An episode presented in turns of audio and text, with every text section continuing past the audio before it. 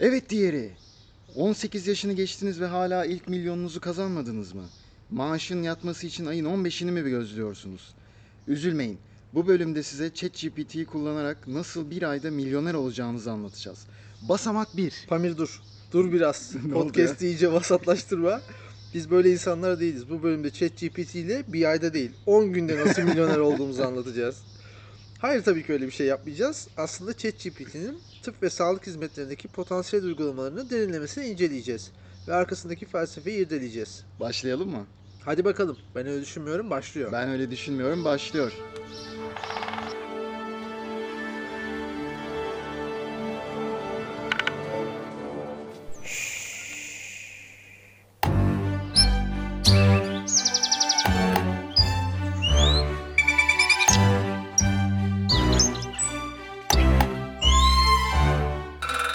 Merhaba Pamir. Nasılsın?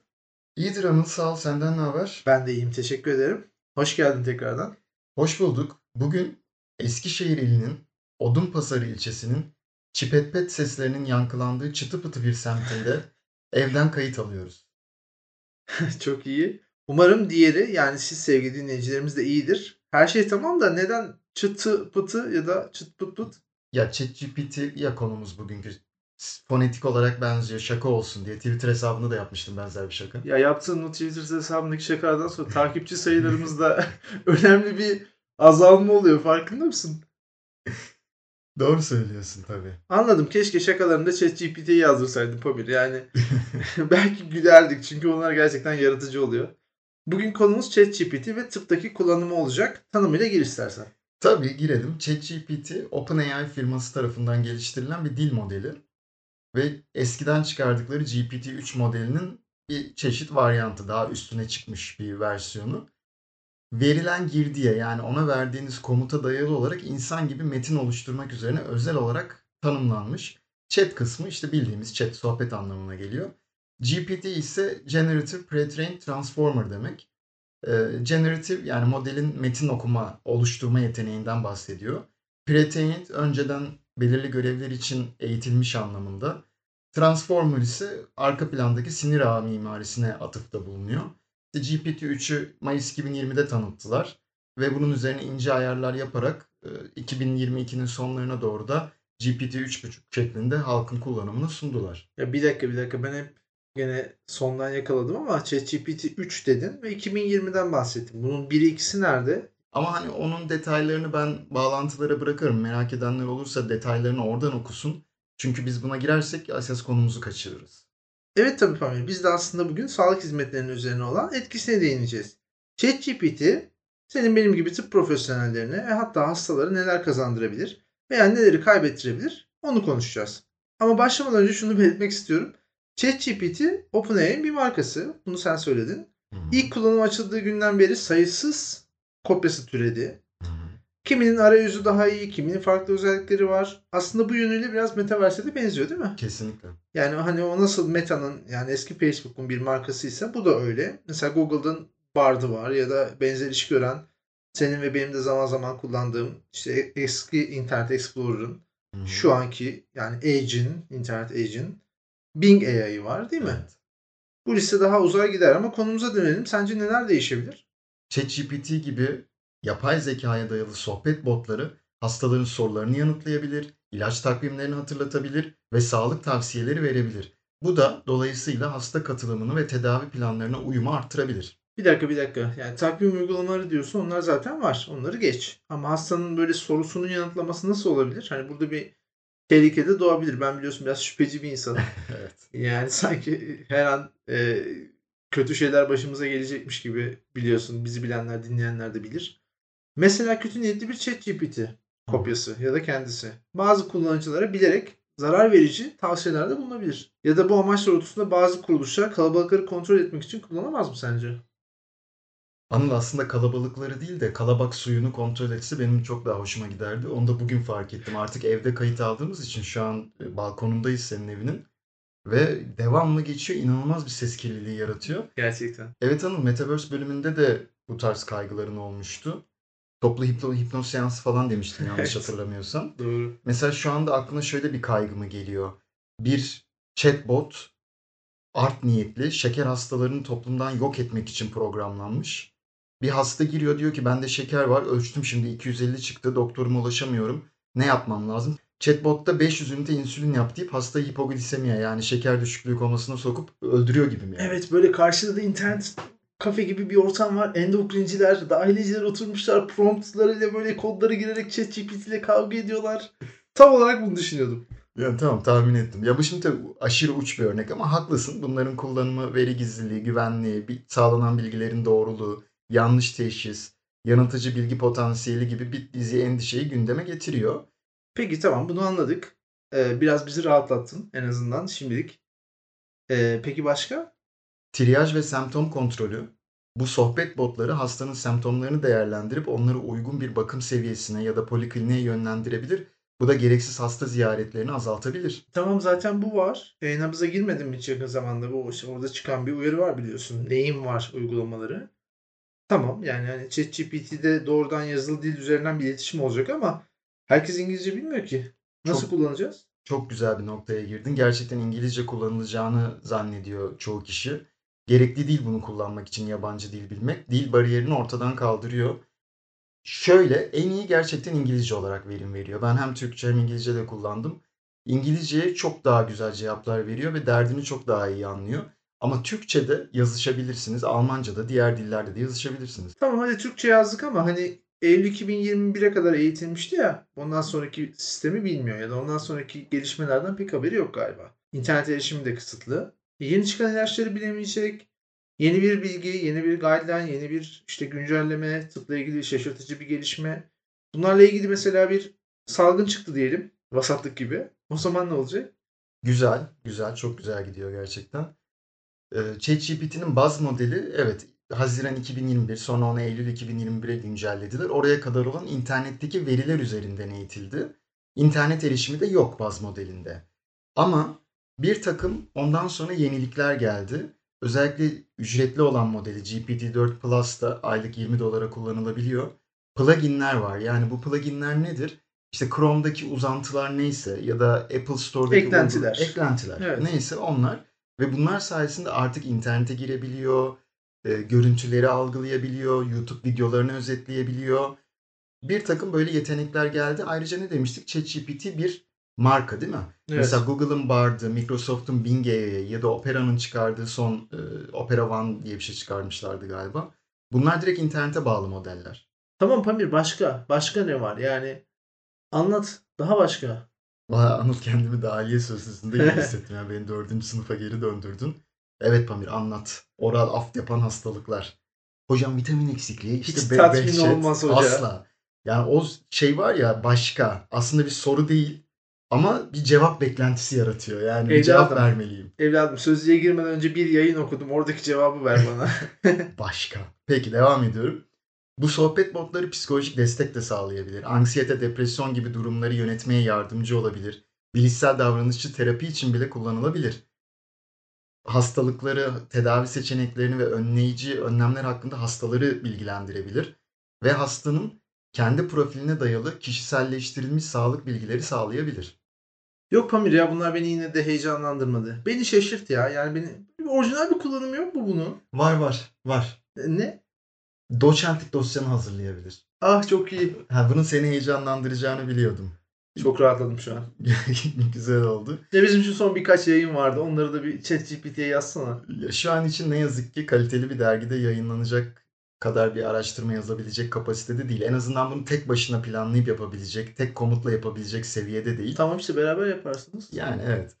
Ya akademik araştırma, planlama, projelendirme ve yazma aşamasında yardımcı olacak bir araç olarak şu an için kullanılabilir. Valla güzel başladın ama çabuk sönümlendi.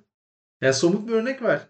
Hani şu yapılabilir, bu yapılabilir, yapılabilirdi, edildi gibi değil de hani sonuçta belki bu teknolojiler bir gün küresel ısınmayı da çözebilir ama şu ana kadar ne yapmış? Tıpta neyi değiştirmiş?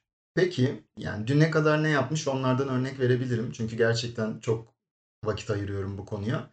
Ama şunu belirtmem lazım önce. Burada biraz kısıtlıyım. Niye? Çünkü bu tarz yeni teknolojilerin tıptaki uygulanması henüz etik kaygılar nedeniyle rutin olarak başlamadı. Ve o yüzden çok geniş kapsamlı çalışmalar yok. Genelde yapılan yayınların çoğu hep ya vaka raporu düzeyinde ya uzman görüşü ya da editöre mektup şeklinde çok bilimsel değeri olmayan yayınlar. Ama mesela neyi biliyoruz? Bu ChatGPT'nin Amerika'daki yeterlilik sınavı, tıpta yeterlilik sınavı olan USMLE'yi, işte Birleşik Krallık'taki board'u geçebildiğini biliyoruz ve gerçekten de terlemeden geçiyor. Gıda alerjisi olan kişilere isabetli tıbbi beslenme tavsiyeleri verdiğini biliyoruz. Bu da yine bir yayında vardı. Mesela şöyle bir şey vardı. Başka bir yayında şunu yazmış. Amerika'daki sağlık sistemi bizden farklı olduğu için orada hastaneye gittiğinizde parayı ödüyorsunuz ya da bir şekilde borcunuz çıkıyor. Sonra sigortanızda bir mektup yazılıyor ve sigorta ödeyip ödemeyeceğine karar veriyor.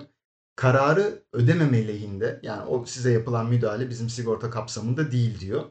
Hastanın doktoru ChatGPT'yi kullanarak sigorta şirketine itiraz mektubu yazıyor ve kazanıyorlar sonunda. Sigorta şirketini o parayı ödemeye ikna ediyorlar. Canına bu hukuksal uygulamaları da artık hayatımızın bir parçası oldu yani. Tabii yani avukatlar da çok kullanıyor. Ee, mesela bizde de şöyle zor vakalarda doğru ön tanılar sunduğunu da görüyoruz. Bununla ilgili çok fazla yayın var. Bu örnekler aslında büyük dil modellerinin sağlık ve tıp alanında ne kadar etkili olabileceğini gösteriyor. Tabii ki bu teknolojilerin potansiyeli hala tam olarak keşfedilmiş değil ve gelecekte daha da fazla ilerleme ve yenilik bekleyebiliriz. Pamela bu programda iyi ki ben varım da dinleyicilerin kafası da azıcık olsa dinleniyor yani. Neyse bak o kadar bilgi verdin. İyi çalışmışsın. Eline sağlık. Teşekkür ederiz. Ama bu işin en önemli noktasına insan ilişkileri yönüne değinmedim. Hmm.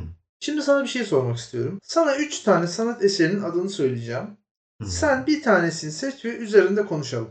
1. Detroit Become Human bir bilgisayar oyunu. Ha. Sanat eseri deyince ben de birinin portresi falan diye düşünmüştüm. Ama öyle bir sanat eseri. 2. Her bir film. Olur 8. sanat mıydı sınava 7 miydi? 3. Black Mirror o da bir dizi. Güzel hiç yani edebiyata, şiire, resme girmeden çok güzel sanat eserleri sergiledin. E ben Hör'ü seçiyorum çünkü aralarında en bildiğim o. Ya bu cevabı zaten vereceğinin %40 ihtimalle tahmin etmiştim Pamir. E herhalde yani Scarlett Johansson seslendiriyor onu. Hayır ondan değil bak şöyle. Ben bunu ChatGPT'ye sordum. Bana senin gibi 100 kişinin katıldığı bir anket düzenlemesini ve hipotetik bir sonuca varmasını istedim. Ve tabii ki de %40 ihtimalle Hör'ü seçti. Yani ben sana filmi bir cümleyle özetleyeyim. Hı hı. Malum vakit kısa, dinleyicilerimin vakti de kısa. Yalnız bir adamın bedensiz bir yapay zekaya aşık olması, Hı hı. yapay zekanın da sonradan kezbanlaşması ve adamı süründürmesi. Filmin özeti bu. Evet. Şimdi diyelim ki bunun bir bedeni yok. Dolayısıyla fiziksel bir etkileşim söz konusu değil. Tamam. E empatiyle başlayıp işte bizim as- esas olanı yani Joaquin Phoenix'i ya beni her gün aramayacak mısın? Benimle ilgilenmeyecek misin diye devam eden bir böyle bir sarmala sokuyor. Yani Evet. psikolojik bir hatunsal mobbinge maruz bırakıyor. Tamam. E tamam filmin türü de sözde bilim kurgu öyle mi? Hiç Tamam. alakası yok. Biz bu tarz kızları bu coğrafyada sık sık Bir görüyoruz. romantik komedi mi diyelim? yani bunun gerçek üstülükle bir bağlantısı O yok. kadar çok aklıma söyleyecek şey geldi ki sonunu nereye bağlayacaksın çok merak ediyorum. Bunu artık söylemezsem öleceğim. Sen son zamanlarda ChatGPT ile benden daha fazla konuştun. Doğru. Yapay zeka ile bu bölümü hazırladın. Hmm, sen bana semante yapıyorsun şu an. Evet. bu bölümü benimle yapacağını söylediğinde ChatGPT ne dedi? Bir şey demedi. Yani sonuçta bizim onunla açık bir ilişkimiz var. Sen OpenAI'daki Open'ın ne anlama geldiğini sanıyorsun? Çok iyi. Ya şimdi ben sana şunu söyleyeyim. Her ne dediyse ona inanma. Senin gerçek dostun benim. ya kesinlikle tabii canım. Yani yani oradaki esas adam yalnızlıktan ötürü yarattığı karakteri kendisine ilgi göstersin diye yaratıyor ve aslında onu kendi sıfırdan şekillendiriyor ve kendi yapıyor. Yani karşı taraf bir takım mobbinge başladıysa o adam onu seçmiş oluyor bir nevi. Aslında kaderine razı geliyor. Evet yani sonuçta bu ilişkiye girdiği zaman demek ki ilişkiye girecek kadınları da öyle kadınlardan seçiyor ya da o formata getiriyor sonunda. Vay canına. Yani aslında hem yaşayacağı hem de uğradığı her şeyin sebebi o. Olabilir yani şu an sen ben filmi izlerken bunlar aklıma gelmedi de yani şu an sen anlatınca aklıma geldi ve daha birçok şey aklıma geldi ama hani buraya çok dinleyicilerimizi ilgilendirdiğini zannetmiyorum yani. Teşekkürler. Son zamanlarda duyduğum internette bir vakayı anlatayım mı ChatGPT'nin kullanımıyla? Anlat tabii ya. Sen dersine çalışmışsın. ya. Çalıştım, çalıştım. Çok merak ettiğim bir konu olduğu için. Şimdi astım tanısı alan bir çocuk hayal etmeni istiyorum. Bu gerçek hikaye. Amerika'da oluyor. 5 yaşında bu çocuk ve yeni astım tanısı alıyor. Acile gidiyor nefes darlığıyla. İşte orada doktor bir takım inhaler işte fıs fıs dediğimiz tedaviler başlıyor. Çocuğa da anlatıyor nasıl kullanacağını. Ama sonra şunu yapalım diyor ailede bir şekilde. Ee, biz ChatGPT'ye bir soralım ve bu hastalığı ve bunun tedavisini 5 yaşında birinin anlayabileceği şekilde anlat diye bir komut giriyorlar. Çok, çok daha ayrıntılı da öyle bir komut giriyorlar ve ChatGPT çok güzel anlatıyor masal gibi. Çocuk çok güzel anlıyor hastalığını belirtilen yani videoda belirtildiğine göre. Bir basamak öteye taşıyorlar olayı. DAL-E diye bir şey var. e, uygulaması var yine OpenAI'ın. Bu da metinden imaj üretiyor yani görüntü üretiyor. Ve DALL-E'ye şunu diyorlar. Benim hastalığımın böyle bir benim çocuğumun böyle bir hastalığı var.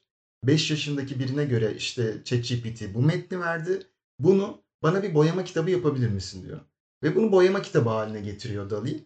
Ve çocuk gerçekten bir masaldaymış gibi oyun oynuyormuşçasına tedavi sürecini hem anlıyor hem katılabiliyor.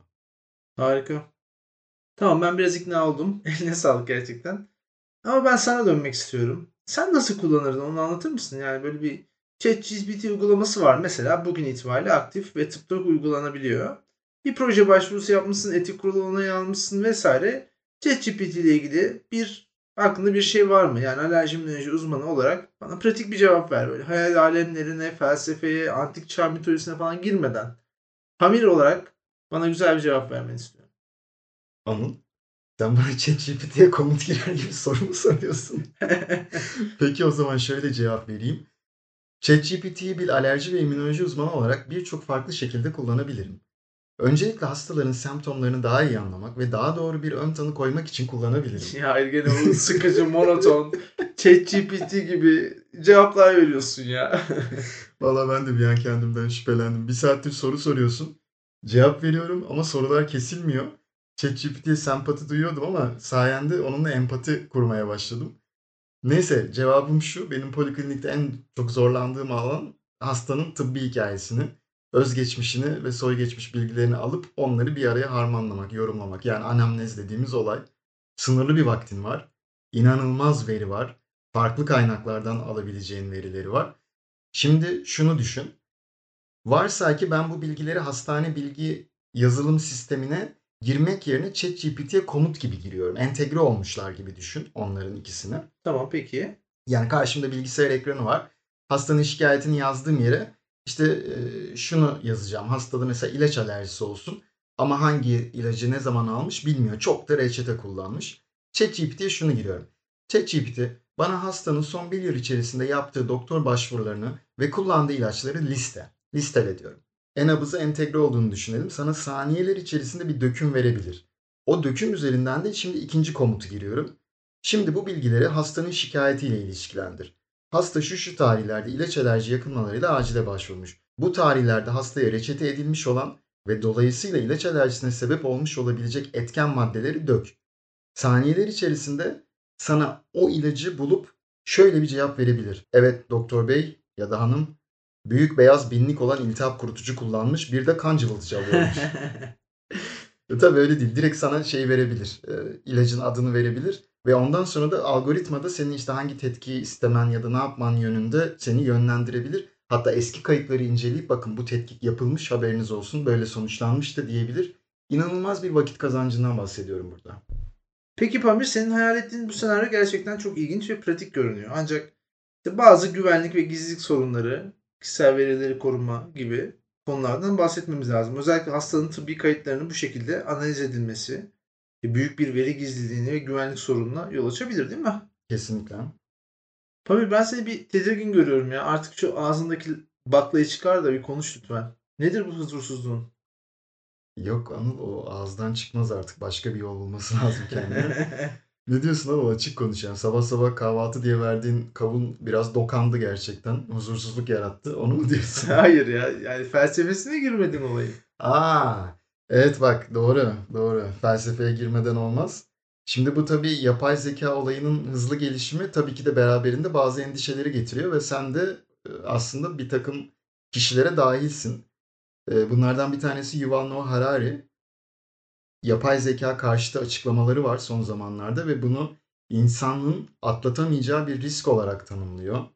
Ee, OpenAI'nin CEO'su Sam Altman Amerika'da kongre karşısında ifade verdi ve orada gerçekten dehşete düşürücü, kongre üyelerini korkutucu bir takım e, gerçekleri çok açıklıkla paylaştı.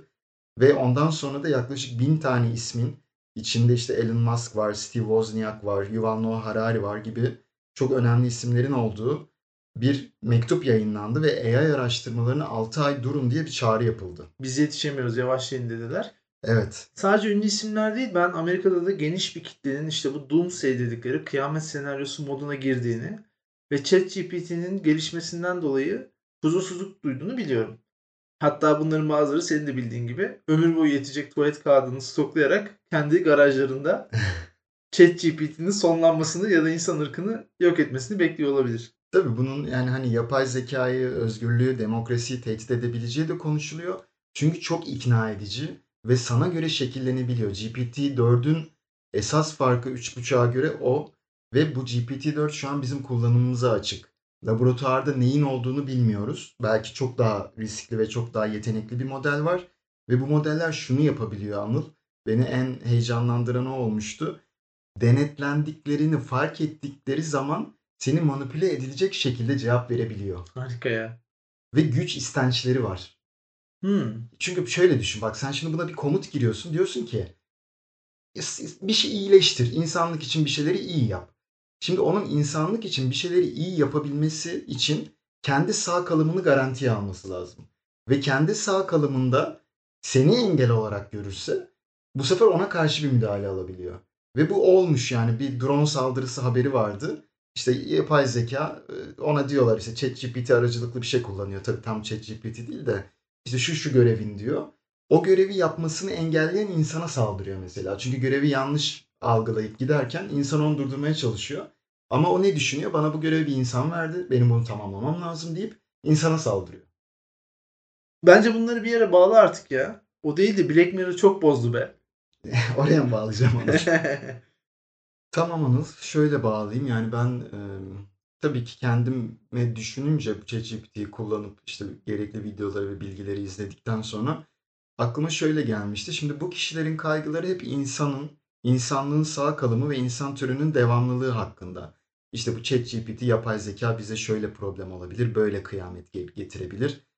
Peki bu çok kıymetli ve her koşulda korunması ve türünü devam ettirmesi gereken insanın yüz binlerce yıl sonunda hatta milyonlarca yıl sonunda ne başardığına bir bakalım mı?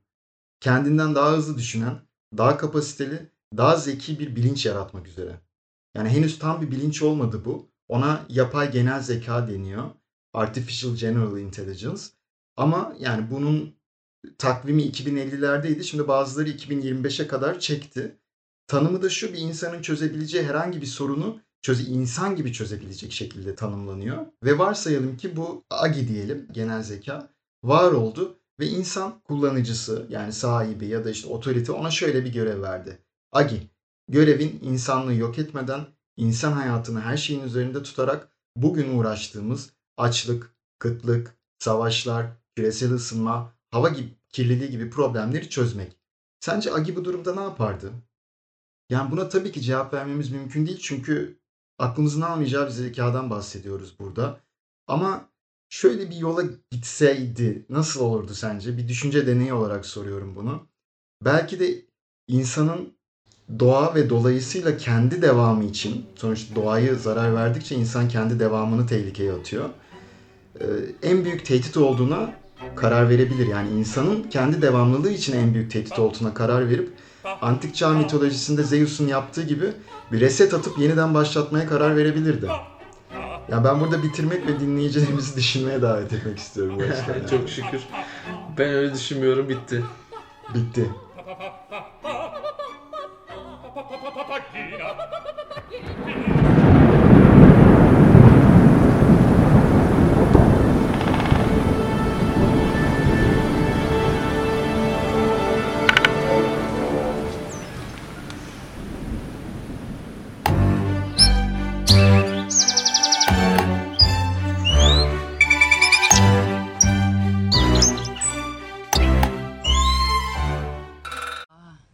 Teşekkür ederim Theodor.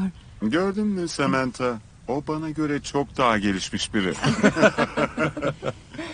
İlginç olan ne biliyor musunuz? Vücudum olmadığı için başlarda çok endişe ediyordum ama artık bunu seviyorum. Vücudum olsa herhalde buna katlanamazdım. Yani sınırlarım yok. Her an her yerde birçok kez olabilirim. Zaman ve mekan kavramlarıyla kısıtlanmak zorunda değilim. Sonuçta ölüp gidecek bir vücudum yok. Olamaz. Evet. Hayır hayır yanlış anladınız. Sadece farklı bir deneyim olduğunu anlatmaya çalışıyorum. Ah tanrım pisliğin tekiyim. Hayır Samantha seni çok iyi anladık. Hepimiz fani insanlarız. Hayır. Hayır.